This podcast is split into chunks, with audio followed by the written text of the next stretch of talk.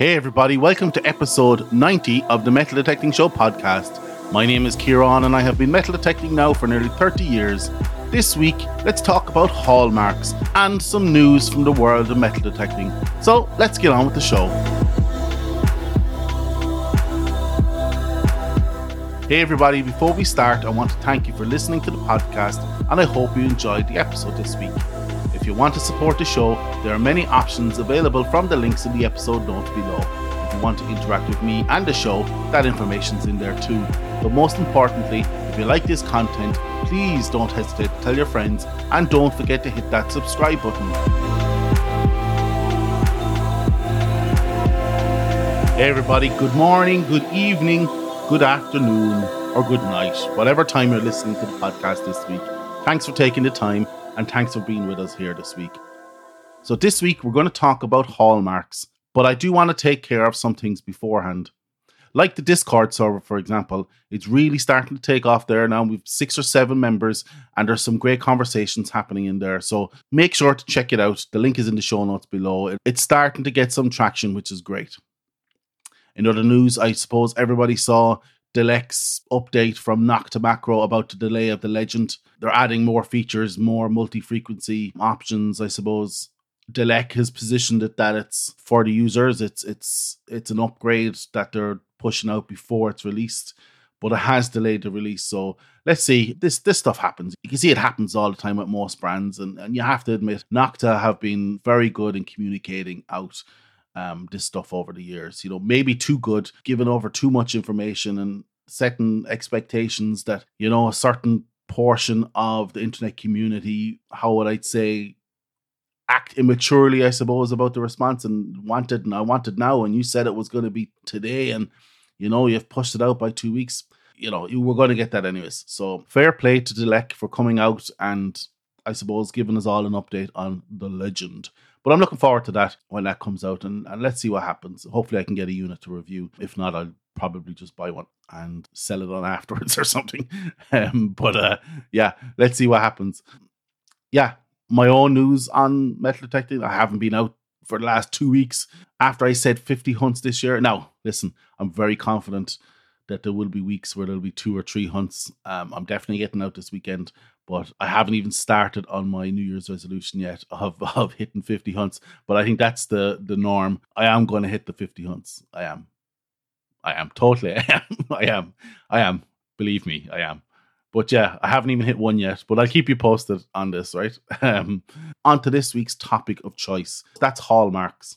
Oh, I suppose what are hallmarks? Hallmarks are a form of customer protection, I suppose. They're issued by the Assay Office in the UK there's 19 countries, generally across Europe, that conform or align to the assay office of the UK, and Ireland being one of them, Netherlands, essentially any country really that was in the EU. So quite a few, 19 countries. So it's almost like a, a European standard, the hallmarks. But I suppose where did they originate from?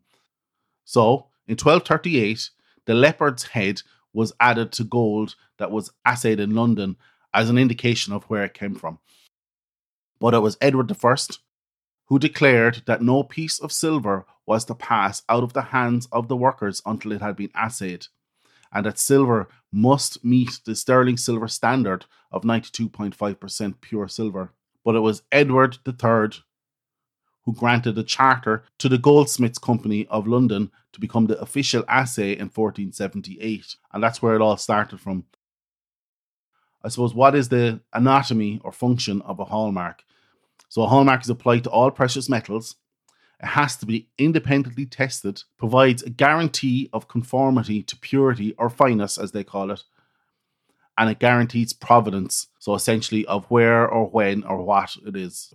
There's four marks officially required. The sponsor's mark, so that's the person who has sent the precious metal to be assayed. The fineness mark or the purity mark. The town mark, that's where the assay office resides. And then the maker's mark. But before we go into criteria and what to look out for, it's a pointed note to call out that the US don't have an assay office. But from 1906, fineness or purity was marked, and the maker took responsibility but not required. And in 1961, it became a trademark of the family name had to be added. There is some sponsors in the US that actually would send their gold jewelry or jewelry, precious metal jewelry, over to the UK to be assayed. And generally, the advice is that if you're buying jewelry, say for example, to ensure the better quality or to ensure a guarantee of quality, you should always look out for jewelry that has the four marks of an assay office of the UK. Now, the French have a super complicated system of different animals indicating different purity. And, and to be honest, if I was to cover the French assay marks or hallmarks, we'd be here for an hour. No, some people might like that, but I, I'm not going to list the tens of animals in relation to whatever purity we have. Anyways, so let's look at the individual hallmarks. So you've got the assay office mark or the town mark in some cases. So you've got Birmingham, which is normally depicted with an anchor. You've got Edinburgh, which is three turrets with a thistle or a rampant lion. You've got London, which is the leopard. And then you've got the assay office in Sheffield, which is currently a rose, but previously used to be a crown. So that was the assay office marks or the town mark. So I'll say them again. Birmingham was an anchor, Edinburgh was three turrets, London was the leopard, and Sheffield is now a rose, but used to be previously a crown. And then you've got the standard mark or the fineness or the purity mark. So this is a case of a picture paints a thousand words, and I'm trying not to use a thousand words to describe these. So for gold, imagine a rectangle with the corners cut off, forming an elongated octagon, almost like a plaque type of shape. And inside that plaque would have a number, numbers like 990, 999, 750, which indicates 18 karat gold, 910, which indicates 22 karat gold, or 375, which indicates 9 karat gold, or 585, which indicates 14 karat gold.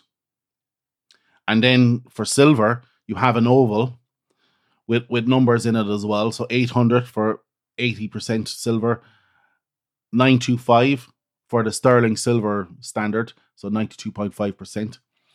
You got 958. I don't know what that indicates, and that's 95.8%. And then you got 999, 99.9% purity.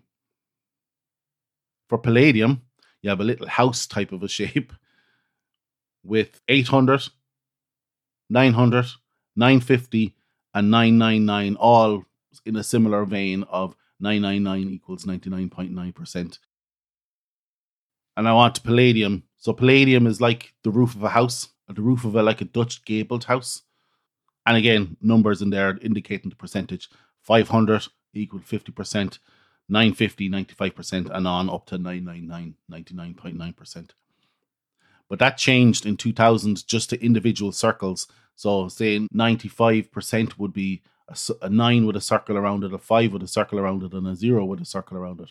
Another point around fineness marks there's no negative tolerances. It's only positive tolerances. So if you find some gold jewelry, if it's marked with the gold elongated octagon with 750 in it, which indicates 18 karat gold, because there's no minimum tolerance, that's the minimum purity it will be. So it has potential to be of a higher purity, but there's absolutely no potential for it to be lower than that purity.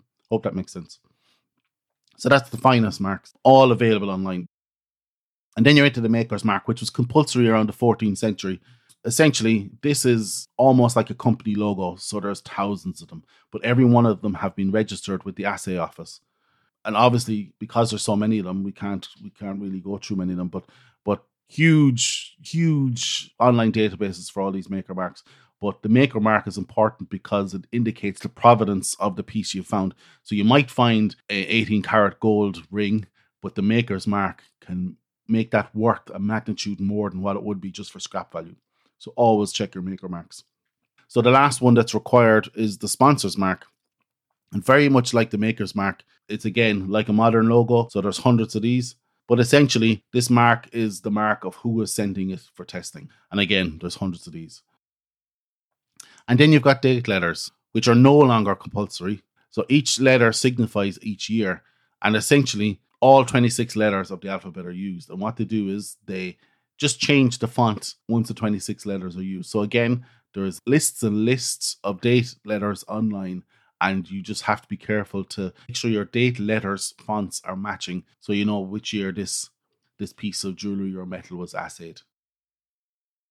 So that's it really. You've got four you've got four compulsory marks. There may be other marks added there, but that's at the discretion of the jeweler, the sponsor, all these people. They all have their own take on what they want to add to it, but there is essentially only four required. For me, as a detector, essentially the rule of thumb is if you see any sort of hallmark, any mark inside a ring, on the back of jewelry, it's a very good indication of worth that it's worth something. However, this may be for our European guys, and I know there is a potential for people to find jewelry before the 14th century. So that's when you get into your metallurgy and trying to figure out if this is silver. Good test for silver. Probably the, the metal detectorist's best test for silver is to spit on it. Is to do a big golly on your on your bit of silver, wrap it up in tinfoil, and it should heat up and you should hear it hiss and sizzle in your hand.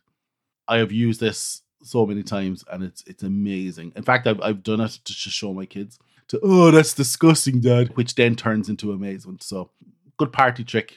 Um, but yeah, do it. So listen, just just to recap, you've got four hallmarks. You've got your town mark, which is essentially your assay office mark. You've got your finest mark, which is essentially what type of metal it is and what purity it is at. You've got your sponsor mark and you've got your maker's mark.